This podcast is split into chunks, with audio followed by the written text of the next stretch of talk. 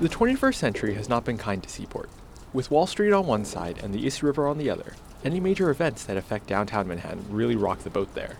In 2001, it was 9 11. In 2008, it was the stock market crash. And in 2012, It was devastated during Sandy.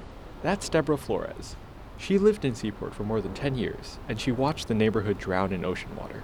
A lot of these restaurants have watermarks where they were, you know, where the water surged, and it was like, you know, up to eight feet, 10 feet in some places. Seaport was just one of the many neighborhoods that were devastated by Sandy.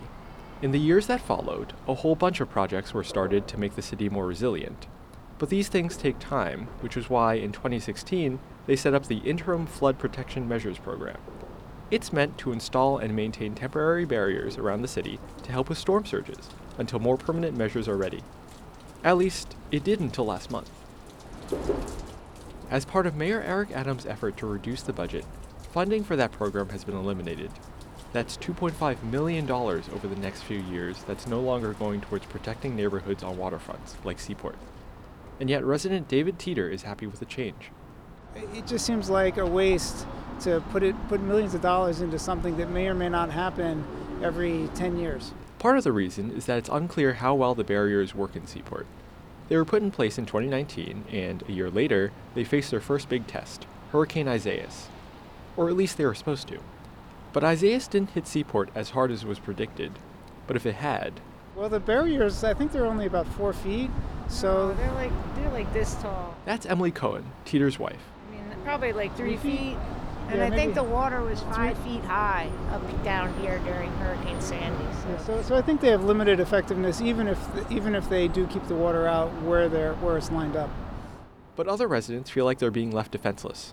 Noah Chasin is a professor of architecture in the urban design program at Columbia University. He's been living in Seaport for 18 years. He feels that the construction of permanent measures to protect the neighborhood are going too slowly to warrant the budget cuts. We're not ready.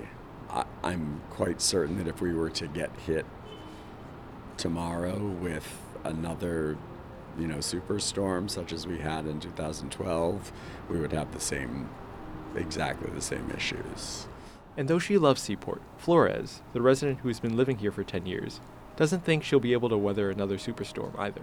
My husband wants to move from this area because he says, you know, it's just gonna, we're one more storm away from being put out in the streets, Deb. you know, that's that's what he says to me. So, you know, we're kind of like taking care of ourselves first. It's unclear what will happen to the barriers. The city government did not respond to requests for comment. But even if they're left where they are, they aren't going to last. They're already showing signs of wear and tear, and they only have a lifespan of five years. It's already been four. Vincent Jiang, Columbia Radio News.